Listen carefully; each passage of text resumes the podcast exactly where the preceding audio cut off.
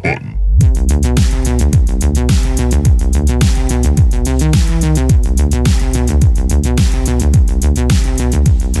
So in our Game of the Year episodes, I'd like to take back what I said about Beat Saber being kind of cool, because I later found out why Green Day was playing. Is it because they have a Beat Saber song? It's because they got a Beat Saber pack. That's why oh. they were there, including that Father of All Motherfuckers yeah, track. Yeah, I said that. Did you say it was a Beat Saber pack? Yeah. Okay, because we didn't go over that on Wait, the episode. F- oh. Foam? What? Oh, is that the... That's all right. We have the audio isolated. You can't take it back. Sidebar, though, I absolutely would have gone much deeper on Sayonara Wild Hearts if I played that before we, you know, we did those recordings, because mm-hmm. I finally yeah. played that game afterwards, thanks to you, Austin, and it is pure and beautiful and amazing. And was that was that the clip of it? No. Beat Saber's still fun. No! Wait, Shit. I can't believe you said that after that whole bit you yeah, just did. I said that after we talked about Green Day, right? Though um, you also played Disco Elysium a bit after, yeah, since recording I have retraction. That. There is voice acting in that game. Oh, nice. And I actually kind of dig it. Yeah? Yeah. It sounded pretty cool from what you were saying. Yeah. It's I'm, a, I'm way more I'm ambitious. I'm a, than... a narco-communist now. Yeah. In that game. It looks really cool. Like, yeah. I really do want to play it. But unfortunately, I like Epic the idea Games that that whole... giving away too much shit for free for me to buy anything right now. Yeah. Yeah, they are. It's kind of wild. I didn't realize that whole game more or less takes place on like one city block, and that's yep. how they can get so in depth with the yeah. choices. That's clever. Yeah, I read that. Yeah, it's like a really small area. Yeah, it's about uh, like a city where you're a cop, and the cops have like no authority because there's a dock workers union. Yeah, because mm-hmm. it's on a dock.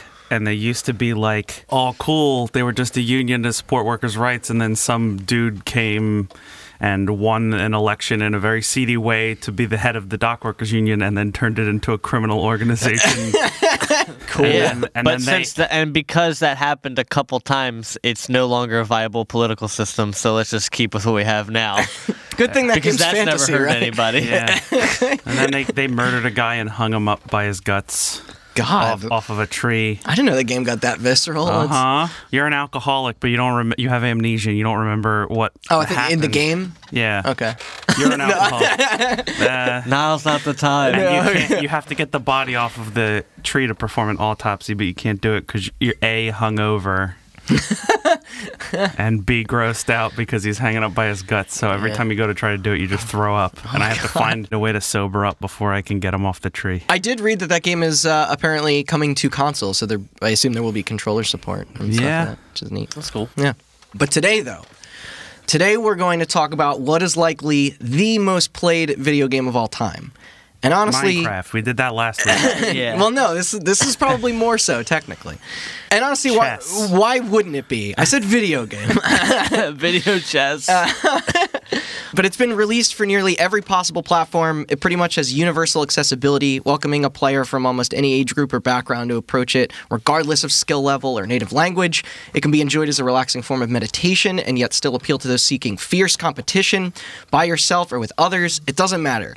There are even those who have taken to the next level with writing theses and studying the stimulating effects it can give your brain, including its connection to hallucinatory imagery, as well as its experience crossing over with music and feelings of synesthesia. While some of the other side still argue its nefarious addiction, it's simple, it's fun, it's Tetris.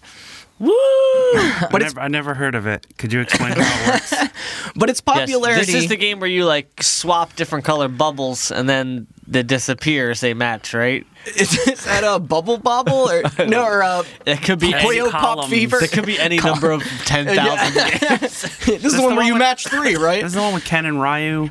Where you touch the diamonds to the colors. You idiot, that's Halo. I'm sorry. But its popularity and success sure doesn't make the title any less personal to me. As similarly as to how Austin spoke of the original Halo and Chris with Destiny, Tetris will always have a place in my blocky heart. You missed the rule where you're only allowed to do Bungie games. did, did Tetris, did Bungie yes, make Tetris? Yes, you were supposed to do Oni. It was perhaps one of the first two games that I've ever played. It continues to this day to be an important part of my weekly schedule and brings back fond memories of my childhood and mom, like, rushing into my head. It's even grown to become a vital version of therapy to me, rewarding my anxieties of obsessive compulsion rather than simply shaming it. And I'd like That's to think that I'm far from the only one to who shame, has ever right? felt this yeah. way.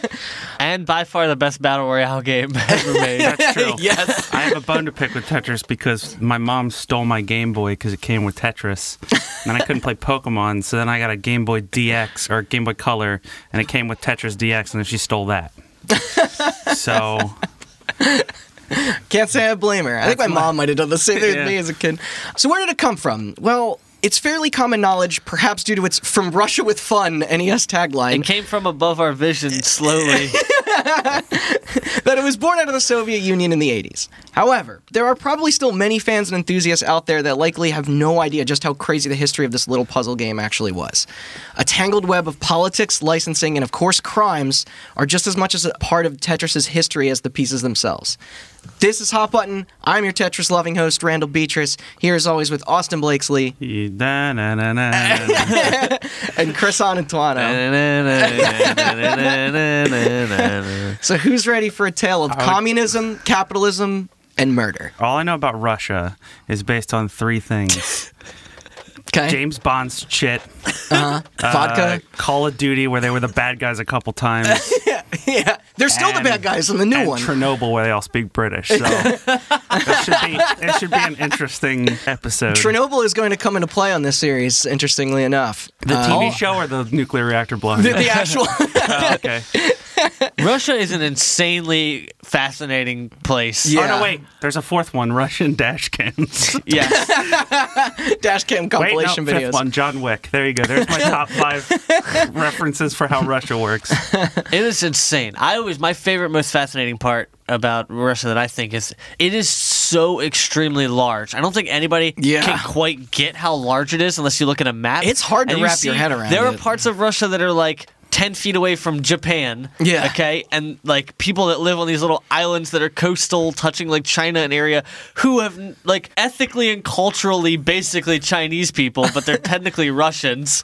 Weird, and they I never live thought about that. Hundreds and hundreds and hundreds and hundreds and hundreds of miles away from, like, white people Russia, which is right. all, like, right next to Europe. You yeah, when you mean? think like, of, like, Western, like... Me and Randy and a couple of our friends played a game, which I highly recommend to everybody out there, called GeoGuessr.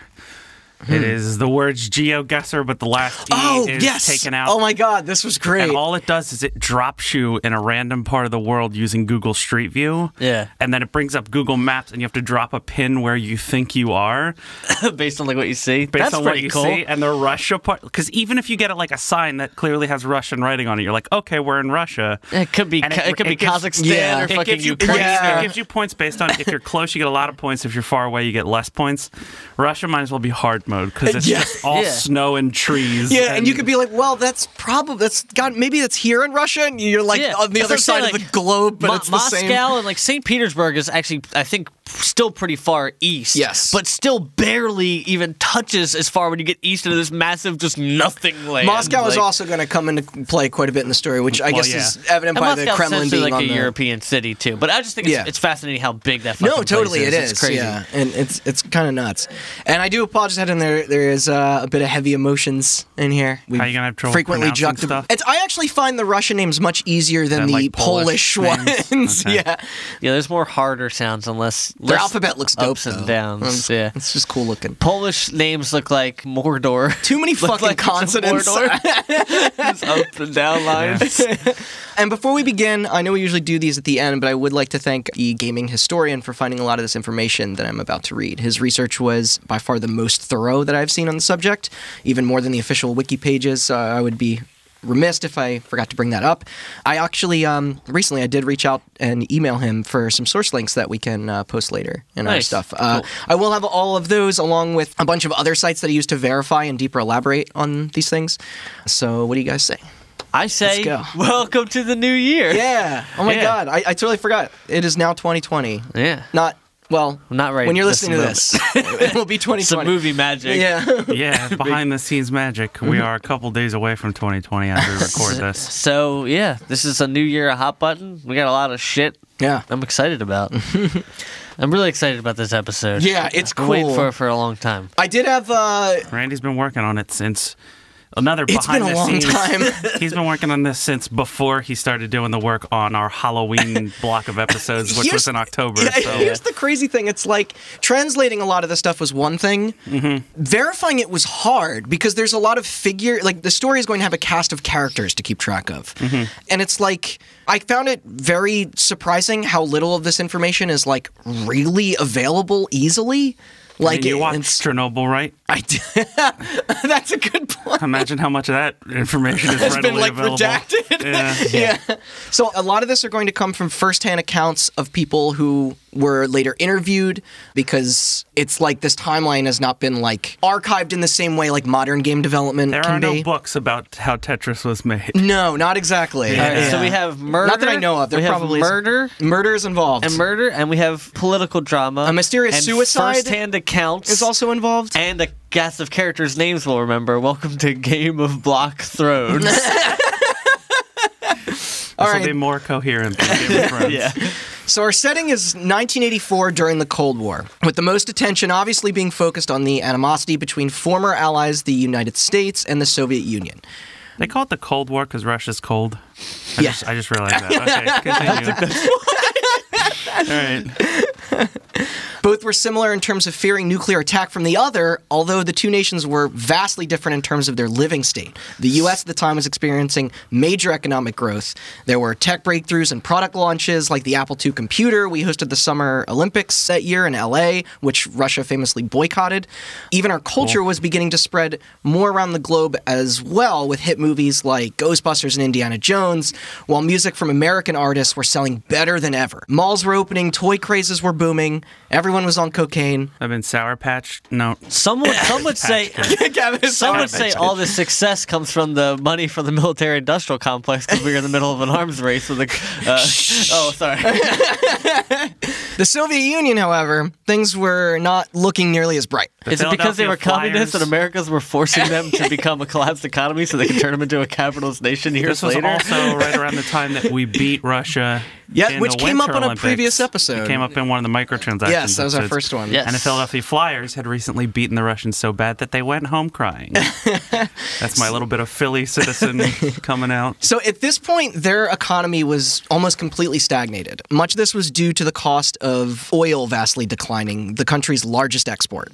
This combined with their five-year-long conflict with Afghanistan at the time in those days led to yeah, a... Uh, and then per- we beat them at that, right? Well, yeah. Five years, come yeah. on, man. Can't do at least twenty. Oh, God. But this led to a pretty dark period for the nation's poor and starved citizens. The government attempted to restore order, but an ill leader and lack of worldwide support made this extremely difficult. The tensions were high, and both nations were fully divided. But then, that summer, something truly special in the form of a video game was invented, helping to break down a bit of the social and cultural boundaries between the two superpowers. Sorry for a little bit of that history lesson there. I'm sure you, you, you guys all Tetris know your shit. Turned but... Russia into a capitalistic uh, oligarchy or a dictatorship. Sorry, this will all come into play later. Trust me. Uh, so with the stage all set, let's get a little bit into the background of the main man most credited to bring the wonder of Tetris into our lives, Mister Alexey Leonovich Pajitnov. Way easier than those Polish names before, but I... yeah, you got it right first try. First try. Now, there will still be some other influential figures in our story later as well. Now, how soon does he die, or does he get his head cut off? Is he more of like a uh, like a Stark kind of character? Or... No, he's still going strong. Okay, okay, uh, But okay. Pajitnov will essentially always be known as the forefather here. And rightfully so when we get into his development of the title's original build. But before we get there, just where did this legendary designer come from? He was born in nineteen fifty-six in Moscow. His mom was a journalist who specialized in reporting on all things cinema, a fairly controversial art form at the time there, while his father was a philosopher and writer, as well as a dedicated member of the communist regime. You remember when philosopher was like a job? Was a job, you could have? Yeah. yeah, right? That's and now there's crazy, like there's dude. like two or three of them, right? Yeah. Engineer, business. Wait, it. what? Oh, no, I'm saying there's like only a couple of philosophers left. Oh, I think you're saying there's a couple of jobs left. No. When I read that, though, that was the most, like, no shit moment where I was like, wow, he came from parents of a philosopher. Like, it, it just seems... But why did the blocks drop? When his parents divorced at age eleven, he moved into a tiny one-bedroom apartment with his mom. But the two would later grow closer as she began to introduce young Alexey to the world of film and other foreign culture, even bringing him along with her to Moscow's International Film Festival. One of his first major interests was the English's James Bond, which I can relate to. Mm. Wait, so, I so we are one wait, for so we're the yeah. bad guys? Yeah. I suppose this also explains the reference earlier, I guess, which is kind of funny. From Russia with Fun. Oh, that's a James Bond thing. Yeah, From Russia with Love. Mm. Something else, though, that also fascinated him were puzzles and board games. Quote, one of the few forms of entertainment available to children of the Soviet Union. His favorite fucking nerd. It was one called Pentominoes, wherein the purpose was to properly arrange twelve unique puzzle pieces made up of five blocks each into a small rectangle. It's kind of hard to describe without any visual, but I think you'd recognize it if yeah, you, no, you, you were mean. to Google it. Yeah, it's very similar. You have a shape to make, and you have a, a set of blocks, and it has to go in a specific way. Yeah. It's very similar to a board game that exists now called Blokus, if anybody listening has oh, played yeah. that. I know Blokus. Yeah. Yes. Or any sort of like weird puzzle you could buy at like a fucking Barnes and Noble or something like yeah, that. Yeah, they are a sharper image. Yeah. Skip ahead a couple years during the great space race of the sixties that he was growing up alongside. It was not uncommon for the U S S R to recruit young scientists and engineers to help give advantage over the American competition. In order to keep interest in kids wanting to go into the field as well, they would also frequently hold events to expose them to new technology. This included a seventeen-year-old Pajitnov, who soon saw his first computer. It inspired him so much that he enrolled in the Moscow Institute of Aviation, where he earned his master's degree in applied mathematics. And after graduation, he joined the Russian Academy of Sciences, a very well-known and prestigious school, which this all led to his job at the still-functioning Darrow Nitzin Computing Center. Maybe I should have... Uh... What was that about? Getting all these names right? I know. It doesn't look that bad typed out. But this was a lab created with research in physics, programming and mechanics, artificial intelligence, you name it. Many famous scientists came out of here, including the discoverer of nuclear winter theory. Less important than Tetris, but, you know, we all got to start somewhere. That's a hell of a word there. I just looked at Randy's computer. uh, anyway, one major problem when Alexey was brought on board was that their available equipment and computers there at the time were not exactly cutting edge. Pretty much all the employees had no choice but to use the same giant slow mainframes with little promise of any gear being updated. Makes sense. All yeah. the best shit was all of the uh, the space centers where they were like, communism could do something better than you, capitalism. Another issue for our poor protagonist were the unfortunate working conditions. Pajitnov didn't have his own office or even desk, as it was shared by three other people. But eventually... something broke his fourteen-hour work routine when him and his coworkers were shocked to find that they got an upgrade at the office. An Electronica sixty, with a K, computer workstation. That's so cool. That is fucking cool. Yeah. All right, get this. It had... I love eighties, like, Japanese oh, tech. I would love to see eighties, neat. like, Russian technology. It's just seventies Japanese tech. Oh, yeah, yeah, yeah. But it had sixty-four kilobytes worth of space, eight kilobytes of RAM. I think that fucking audio clip I played of you saying Beat Saber was good is fucking more than that. And could perform two hundred fifty thousand operations per second. How is that, Austin? Is that still good? Sounds uh, like a big number. two hundred fifty thousand? Yeah. So that would be two hundred fifty kiloflops. What, a second? Which the Xbox, where are we at now? Because I see teraflops. The Xbox One's, the, or the Xbox Series X is supposed to be twelve teraflops, so that should put that in perspective. I bet Tetris will be on that thing. Yeah, probably. That's um, one of my. If I if I had a time machine, that would be my most favorite thing. I was thinking about this the other day. It's yeah. just showing technology to people in the past. Oh, your entire career was based off of four kilobytes. This image corner, the corner of this image is more than that. That's like the the Patton Oswalt bit where he was saying when the iPod was invented, all he would have to do is go back ten years to blow everyone's mind because like they'd just be like, so how much music is on that thing? And they're like, every song that's ever been written and ever will be written. And they're like, these must cost a million dollars. And he's like, no, they're worthless. You just you know, like, this piece of shit, and you throw it in. Like, they make way too many of them. There's a future, I think that's a Futurama bit when they're getting the iPhone. He's like, are there any left? Yeah, let me see. I hope there's some in stock. And he reaches his hand behind him, and there's like a factory with millions and millions of them. Oh, I love that people still pre-order things. It's just, it makes no sense. But yeah, oh, the, just a little tip to put more proverbial nails in GameStop's coffin. We were literally told sometimes to be like, pretend like you don't have a lot of copies of this game. Oh, I have to no push doubt. Pre-order. Yeah. So you were that guy leaning behind. Fucking A. No, I wasn't. I would always be like, there's tons of them, dude. Don't worry about it. Yeah. I remember some some GameStop employee tried to pull that shit on me. Do you remember that? Oh, my that? God. I walked in and I was like, can I buy this game? You know G T A five is not going to be available anywhere. And he was like, do you have it pre-ordered? Because we only got them in for pre-orders. And I was like, oh, you did? No, I didn't have it pre-ordered. And I was just like, I guess I'll just go to Target. And I started walking up there and he's like, no, dude, wait. That's funny. But yeah, the mainframes were out and the Electronica sixty was in. Except here's the thing, though. Apparently, to the rest of the tech industry, it was already long out of date. Yeah. That computer was cloned from the L S I eleven, launched with the same internals nine years prior, with neither system being capable of displaying graphics outside of text. Nonetheless, he used what he had and began development on A I programs and speech recognition software. The latter quickly caught the attention of the K G B in hopes that they could use it to record phone conversations. Of course, they wouldn't say whose, but I Man. digress. What a... evil regime, right? Those communists recording phone conversations. Yeah, well, imagine if they did that in the freedom center that we live in. Didn't we just re-up on yeah, the Patriot quietly, Act? Very quietly, yeah. Just renew the Patriot yeah. Act. Yep. Uh, cool, cool, cool. Also, I'm not entirely sure that this was even like what he was personally looking to do with that tech, so it's hard to know how he felt about it at the time, although I'm sure his opinions of their government would later probably change anyway, considering where the story goes. Yeah. So let's get into uh, Tetris then. After hours, Pajitnov and the other researchers at the D C C would finally have the computers all to themselves to work on their own personal side projects. One... After they did all their work, you're saying? Yeah. Okay. Yeah.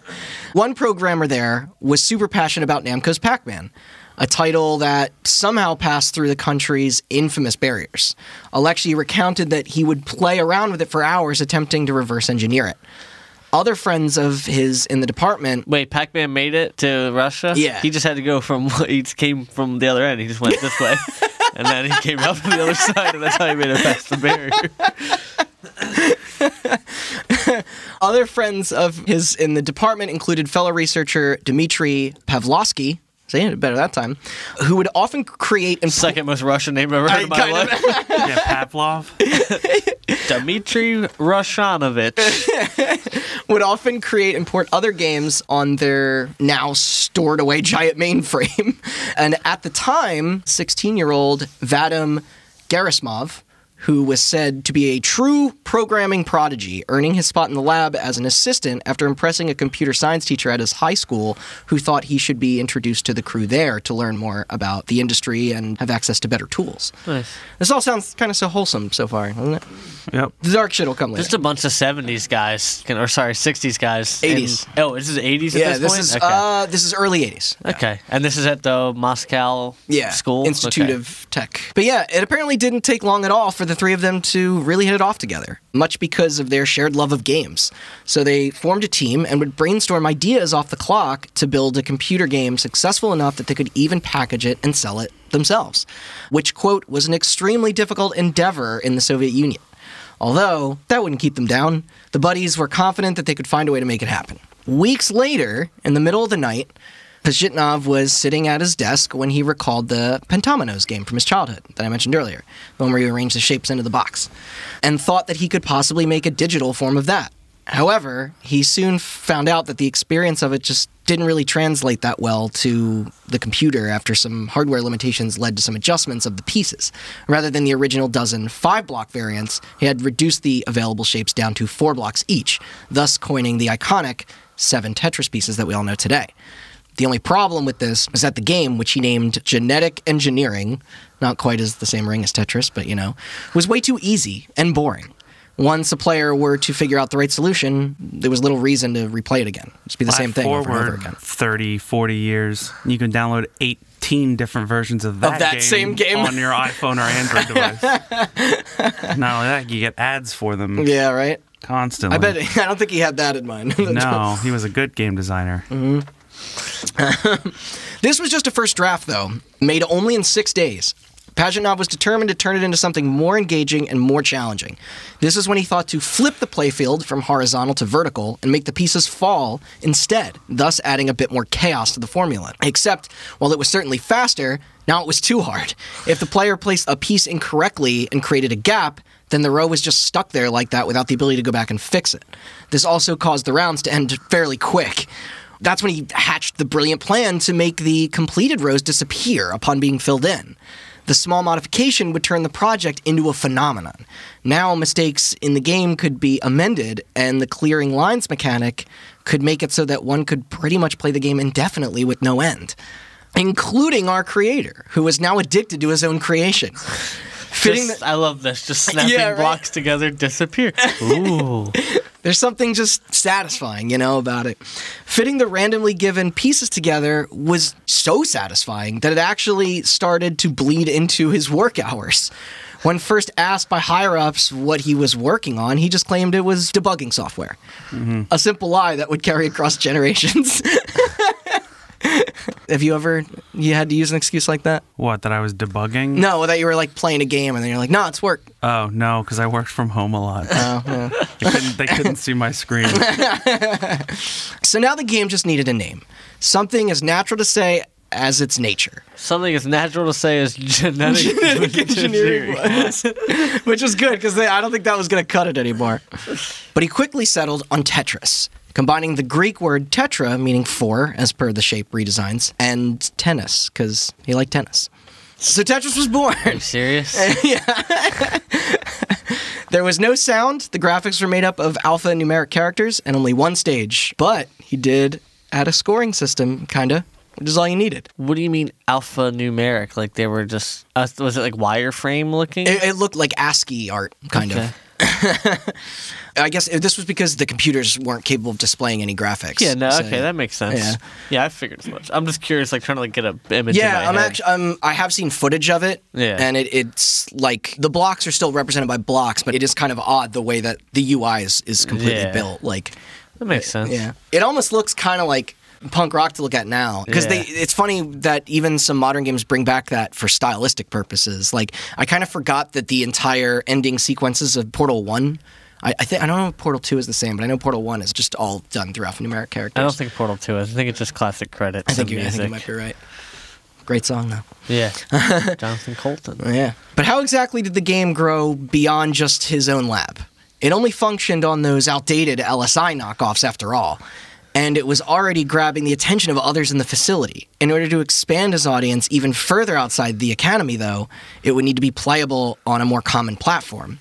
This is where his previous homie comrades, Dmitry and Vadim, would come in and help port the game to the I B M P C. Huh. Of course, to get this done, Vadim practically had to rewrite the entire code. Yeah. And this was on a device that he wasn't exactly entirely familiar with either.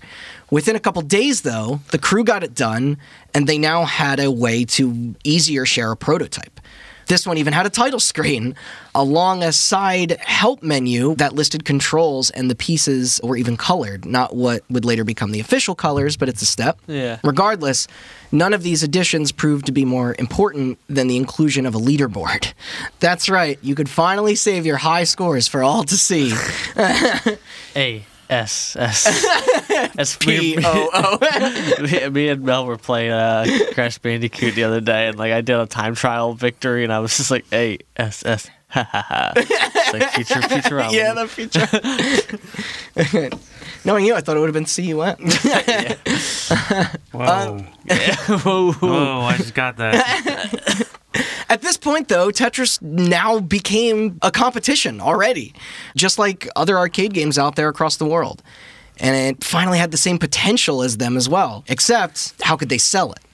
The group's dream of distributing their own titles for profit seemed sort of impossible under the communist state, not to mention that it was technically all built under the roof of the Russian Academy of Sciences. This made Tetris government property, with no exception. Right. Not wishing to see their hard work go to waste, the trio would package the title in a collection of other game software in a bundle called Computer Fun Fair, and began to make copies themselves to give out to whoever they thought might enjoy it. And this was okay, why? Why was this okay instead of just... Because it was free, and they were only giving it to their friends. Oh, it was just okay. The equivalent of like like a demo C D that you're yeah. just like... Check it out. So, where, do you do you know what else was in? I tried Fun to find Fair? Some of the other games. Apparently, they were like kind of wholly impressive, pretty basic, sort of. Uh, yeah. I think some of them almost read as educational, almost. Oh. Pac-Man, but the P is backwards. um, oh, is that a Russia joke? Yeah. I just got that. One of these copies. Made... so sorry, so, I I know like, I don't want to mention other comedians or podcasts. What do I? I already did it earlier with Patton Oswalt. Jokes from Harmontown. She says something like, "I miss the good old days when the bad guys were just other white guys with a backwards alphabet." Wait, you mean the Japanese are good now? That's when he's talking about the generational gap between people. Yeah. But one of these made it into the hands of Vladimir Pakhilto, a friend of Alexey and clinical psychologist at the Moscow Medical Center. Upon firing up the games, he pretty much immediately recognized the addictiveness of Tetris, with its pacing and reward of stacking up the blocks to clear more lines as giving an almost dopamine-like high. I don't know about the other geniuses. Games that were on there. I would say almost dopamine. Like if anybody's, yeah. if anybody's an expert in things that make you miserable, it's a Russian psychologist. So he did what any fun-loving employee would do. Make extra copies and distribute them amongst his coworkers. Except then, practically his entire fucking psychology team was hooked. One day soon after, he got so fed up with the department being glued to their monitors that he took it upon himself to kill the distraction and collected every copy throughout his work and destroyed them. That's how you know it's good. His efforts were fruitless, though, as it made its way back into the medical center anyway. This isn't confirmed, but people think they might have, like, dumpster dived over it back. uh, shit, I would have dumpster dove for it. No boss could stop me if they took my Tetris away. Instead of fighting it this time, though, he decided that a better alternative would be to study its addiction. They even worked on a special two-player version there, with Pajitnov being brought in to help with development. And even back then, he was like, maybe if one hundred players. Yeah. By nineteen eighty-six, its popularity was really starting to spread outside Moscow into further parts of the nation. Much of this was thanks to that I B M port. Alexey was really excited to see so many people enjoying his creation, but him and his crew would... still never saw a single penny from all their hard work yet. Moving even further, though, was when the game actually began to spread outside the Soviet Union.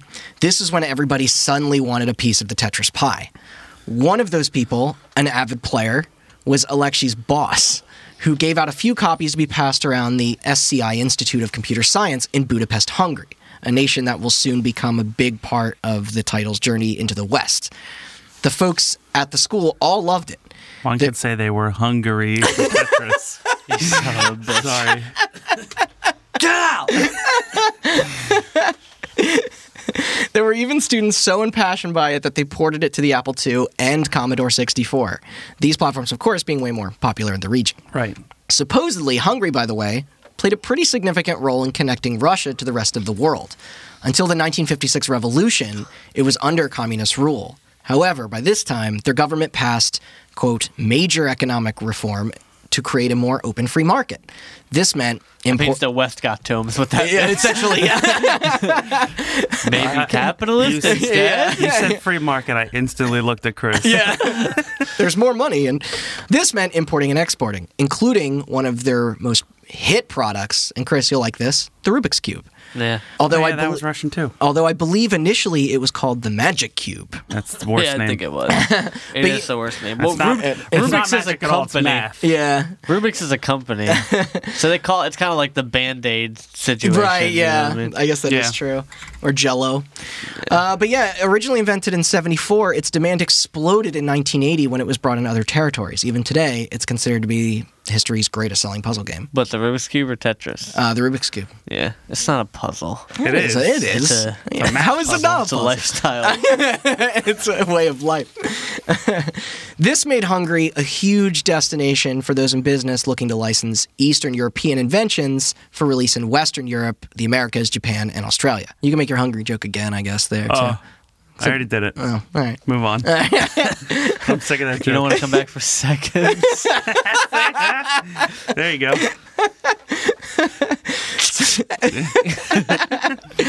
So this is where we're going to introduce Richard Stein to the story. He owned Andromeda Software. Mass Effect Andromeda? Yeah. No cool. relation. No, this software company did something right. Oh, sorry. Uh, for now. Oh, so just like Mass Effect. Then they'll go to the way of Mass Effect Andromeda. But this was a British tech company that switched from selling hardware in nineteen eighty to instead selling software three years later in eighty-three. This being a much more profitable venture. Because the right. Brits are shit at making stuff. What about like my mini? What about empires? They were all right at that in the in the earlier part of the millennium. You're going back a little bit. Yeah. They had that one. Yeah, that big one. Sun never sets on my balls. Take that, British Empire. But rather than searching around the U K for potential releases, he preferred to poke around more in Hungary, as it was his native country. So he'd pretty much look for games, sell it to a Western publisher, and then once it was released, he sat back for sales to collect royalties. One such place he used to visit, often on these software hunts, was none other than the S C K I Institute, where Pajitnov's boss distributed those Tetris copies. Yeah, I was about to say, is any of this known to Alexey, that they're selling it and making royalties Not, and shit? Well, no, they, they haven't sold it yet, technically. Okay. This, but this was this guy's job. Yeah. And uh, trust me, he'll be in the dark for a little while, which is kind of, you know, you can all probably guess what happened. Happen next, considering the trend, uh, like Chernobyl. The, well, no, we haven't gotten there yet. Oh, okay. Again, very limited, very limited knowledge on Russia. Was it snow? Was it a James Bond movie? No, no, I was just was talking. Was it Call of Duty? Did the European power invade and then die? I'm not talking about Russia. Oh. I'm talking about the outcome of every person that gets introduced to this game. Oh, he got addicted to it, and then. I wasn't listening. And then his psychologist destroyed all his copies, right? Yeah. Is that what happened? Basically, he popped in one night, saw a guy in a dark corner blasting away at block dropping. Same thing I'm usually doing most nights. He likely had a, yeah, except he was probably Just... winning, right? Are you kidding me? He likely had a Just, drink. Just, you know, sitting in the dark block dropping sounds like jerking off. I was thinking taking a shit. Yeah, okay, you're right. Yeah. He likely had a drink next to him, also like me. Yeah, a straight vodka bottle and a shot glass, because that's what they do. That's the other thing they I know about Russia. They don't need the shot, the, the, the Wait, shot glass. This, no. Is this a British guy or a Russian guy? This is a Russian guy. Okay, yeah, yeah vodka. They literally just pour it in a shot glass and then they take what shots. People in that's Hungary what they drink? Do. Probably vodka. So anyway, naturally he walked over and said, and I quote, "What the hell is this?" Well, cool. The employee simply brushed him off, saying it was just a game. Richard wanted to try for himself, so he sat down and was instantly hooked, even though he didn't play many video games prior. He also saw them dollar signs, or euro signs, or whatever, and went right to the director there and immediately asked about licensing. This was when he found out that the game wasn't even theirs.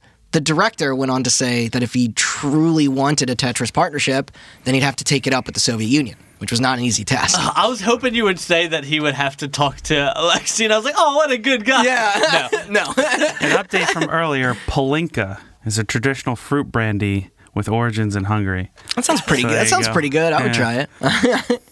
So Russia was very closed off when it came to this kind of thing, obviously. What? Uh, no. Him simply traveling over to their capital to broker a deal for it wasn't really in the cards, except he did have one form of communication with them already. He had the number to the Russian Academy of Sciences telex machine, a precursor to the fax machine to any of our younger listeners. Of course, that doesn't really work either, I guess. I mean, I'm not our younger listeners, and I don't know what a telex machine is. It's essentially like a fax machine.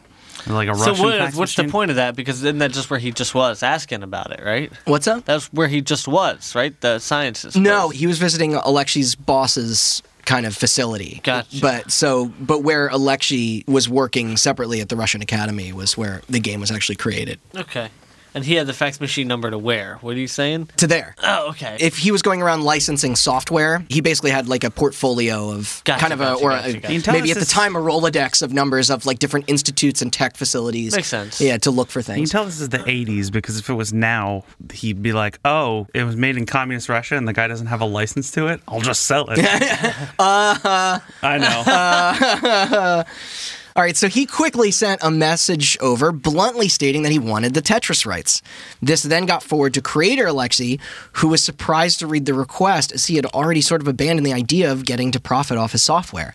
With an offer in writing in front of him, he had to be extremely cautious as he didn't particularly have authority to speak on the matter. We could do nothing for personal gain, he said. The one thing, though, is that he still super wanted to do it. uh-huh. After a couple weeks of translations and authorizations went by, Pajitnov officially replied with this very long-winded response, "Yes, we are interested. We would like to have this deal." That's it. Okay. That was fourteen pages of Russian text. He wanted to meet up and talk about it more. However, he was still very much afraid of possible punishment from the big boys upstairs. Basically, he was dragging his feet a bit to not get in any direct trouble. Except mm-hmm. to Stein, this was a done verbal agreement.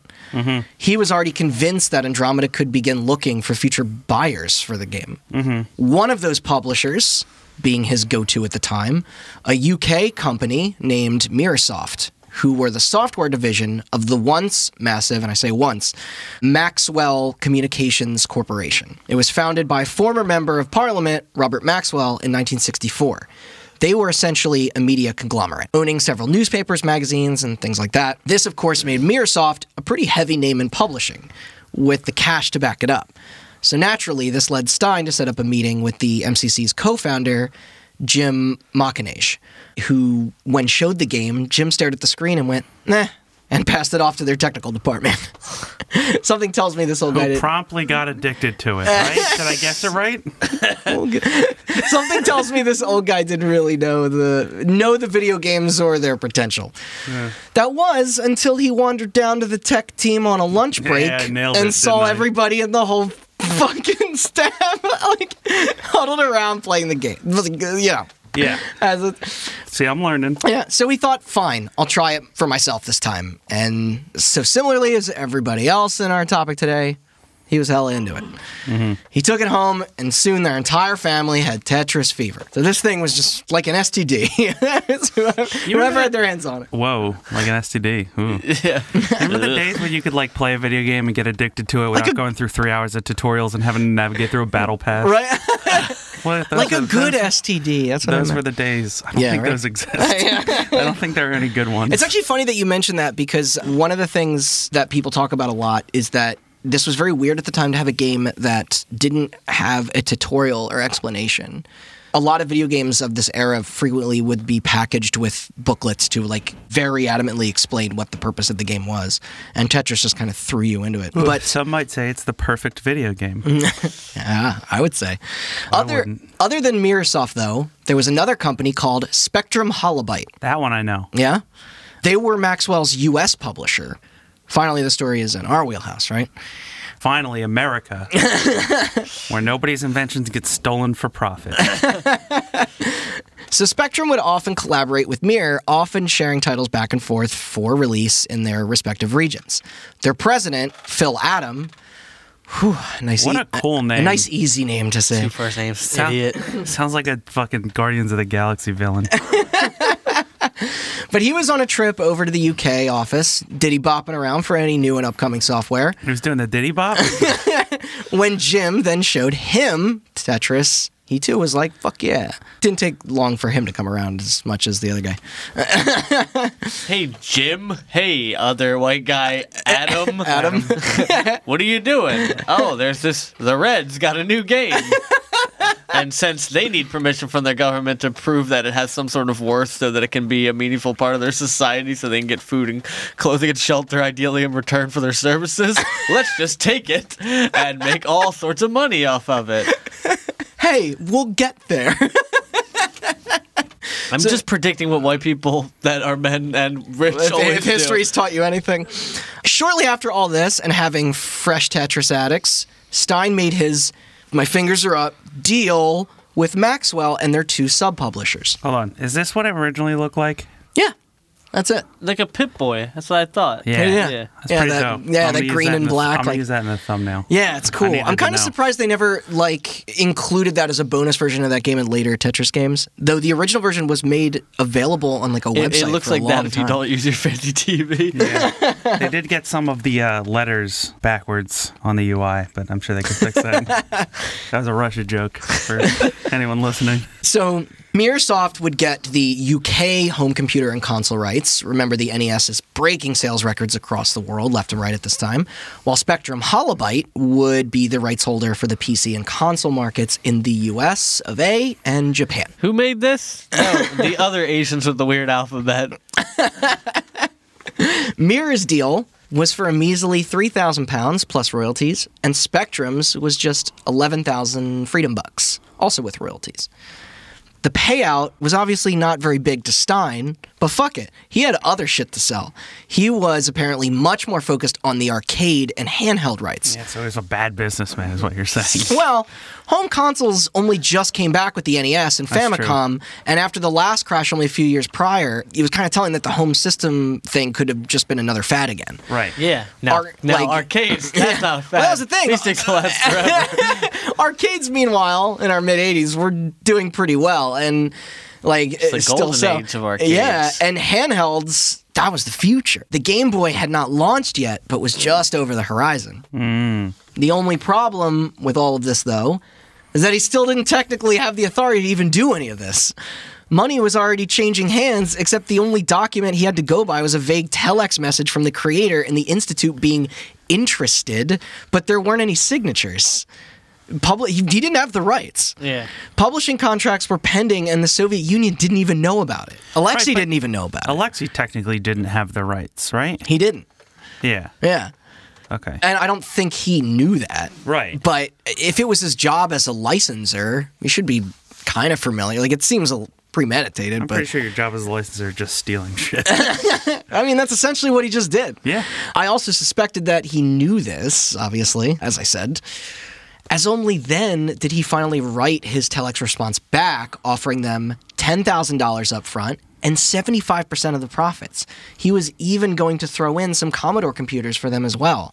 Really, it was a great deal. Like, yeah. He wasn't a, a total shithead yeah, about sure. it. Which probably explains why he rushed to set up the licensing contracts to begin with and was so confident in the message. He wasn't expecting any backlash, especially from a team of workers who weren't exactly living in luxury. Alexey replied back positively, hoping to figure out an agreement. A real one this time, unbeknownst to him. Mm-hmm. Except, as you all probably predicted, this was when the Soviet regime stepped in and ended all of the negotiations. Of course. Academy Soft, an internal publishing and licensing group within the Russian Academy of Sciences, will be taking all matters related to Tetris from here. They first told Stein that any rights would only be for the I B M P C version of the game, and he, well, had no choice but to agree, hoping to soon get the rest of those sweet system deals locked after. By nineteen eighty-seven, an actual contract still had yet to be signed.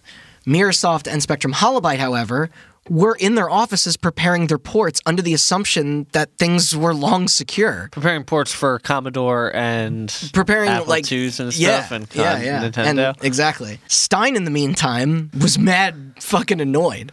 He didn't really know who was in charge at that there Academy Soft. He still thought he had the good word from the inventor man himself. It yeah. was just this, like, weird miscommunication. Maybe. It's hard to tell. I kind of flip back and forth between giving him the benefit of the doubt and also being like, oh, he planned this out. Those signatures, though, like, he was really going to need those to make everything legal, and the rights to the home console, arcade, and handheld versions were still on the table. It was time to bite back a little, he, you know, he kind of thought.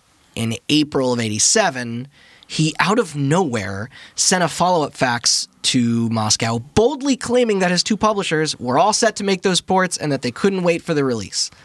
He even went so far as to say that the deals were finalized. All this with no signature. Mm-hmm. But that is where we're going to be leaving it off for today. Okay. And I apologize for ending it there on a little bit of a cliffhanger. Whoa, yeah, I know, cliffhanger. But that's, that just means you'll have to tune in next time to see just how pissed off the Soviets are about to get. We've honestly only barely scratched the surface of the ensuing battles that would go on to rage in the Tetris War. But again, this is just more of a reason to keep people, people coming back on this, like... You son of a bitch. You yeah. got me. Yeah. You got me. yeah. yeah. All right, cool. Give me up! But yeah, thank you guys for, it feels good to finally get into this. I've had Tetris on my mind for so long, all these months. It, I mean, you've had Tetris on your mind for over twenty years. You're right, years. Like since I was born. But yeah. it, but just to get this out is super nice. So I'm like, yeah. I'm so fucking excited to get, because we haven't even gotten into the like the dirty stuff of the story. No, there was zero murder in that. I'm very disappointed about that. Yeah, yeah. We went this far as to not even mention a gulag. Oh, yeah, forgot about those. Yeah. That was in a James Bond movie, right? I don't know, actually, but you know what I do know is in a James Bond movie where there's an elaborate scene in one of the Sean Connerys where they're gonna facially reconstruct him to go undercover. I think in like oh, the they give him, or something, uh, they give him, and they just keep it's like this face. long, in it's bad. very very long scene where it's like facial reconstruction surgery montage, and then when it's done, he's just like slightly yellower, well, and was, his eyebrows. That was a Roger angled, Moore one. And that's it. Yeah, so that was what. Did you ever see Team America: World Police? Because yes. that where they were making fun of yeah, when exactly. they yeah just glue the hair to his face. Yeah, that's cool. All right. Well, thanks for tuning in. Yeah. For yeah. our first episode of twenty twenty. That seems weird to say. I just yeah. dropped my bottle. And we'll find a way to, like, kind of pace this release out in a way that makes sense. Yeah. Not to barrage you guys with too much Tetris, but to not to leave you hanging on yeah. the suspense so, either for too long. All right. Thanks for listening. Yeah. There's our first episode of twenty twenty. Yeah. We have, obviously, more Tetris coming. But yeah. If you think this episode's a little short, that's only because there's going to be a, much more of this going forward. Yes. So. Yeah. In addition to that, we have some other plans for the podcast. Uh, look to our feeds and stuff like that in the future for those plans. Yeah. We're going to change it up a little bit to make it maybe a little more interesting for you and maybe a little bit easier for us. Yeah. Yes. Um, I, li- I like the idea of breaking up these larger stories and kind of filling other fun things in between. And yeah, absolutely. Well, as soon as we get all the stuff finalized and done, we'll announce what we're doing in the meantime. Yeah. Mm-hmm. But bear with us. It'll be worth it. Yes, so you can find more information on our social feeds, Twitter, Instagram, and Facebook, at HotButtonCast. You can find our other episodes from twenty nineteen and beyond on our website, hot button cast dot com. Man, that's crazy to think about that there's stuff on there that says twenty eighteen. And I know. Like, yeah. like... In addition to that, you can find links to all the feeds where you want to follow us. We're on every podcast app, iTunes, Spotify, Google Play, whatever the hell else is out there. I don't know. But yeah, thanks for tuning in, and uh, look to our feeds that I just mentioned for more information on the podcast going forward. And there is also a YouTube link yeah, on yes. our website that might we'll be doing a lot more with become that, so, more so, important yeah. in the near future. So keep an Ooh. eye out. Yeah. Spoilers, Austin. Thank you, Tetris player uh, Jason. Play us out with some. Uh... Oh yeah, and thanks to our sound guy Jason. Yes. I always forget. To oh yeah, do that. I always forget that our outro song is a Tetris song right. remix. yeah, yeah. Well, I was gonna it's say finally he, appropriate. Here's the funny thing: is like he, he could technically play us out with real Tetris music because it's royalty free. I think technically, is because it? yeah, because it's a Russian folk song more or less. Huh, that that awesome. was sort of rearranged to become the Tetris thing. Yeah. I mean, we already played us out with Chinese propaganda before, so why not? All right, thanks for listening. Yeah. See you later.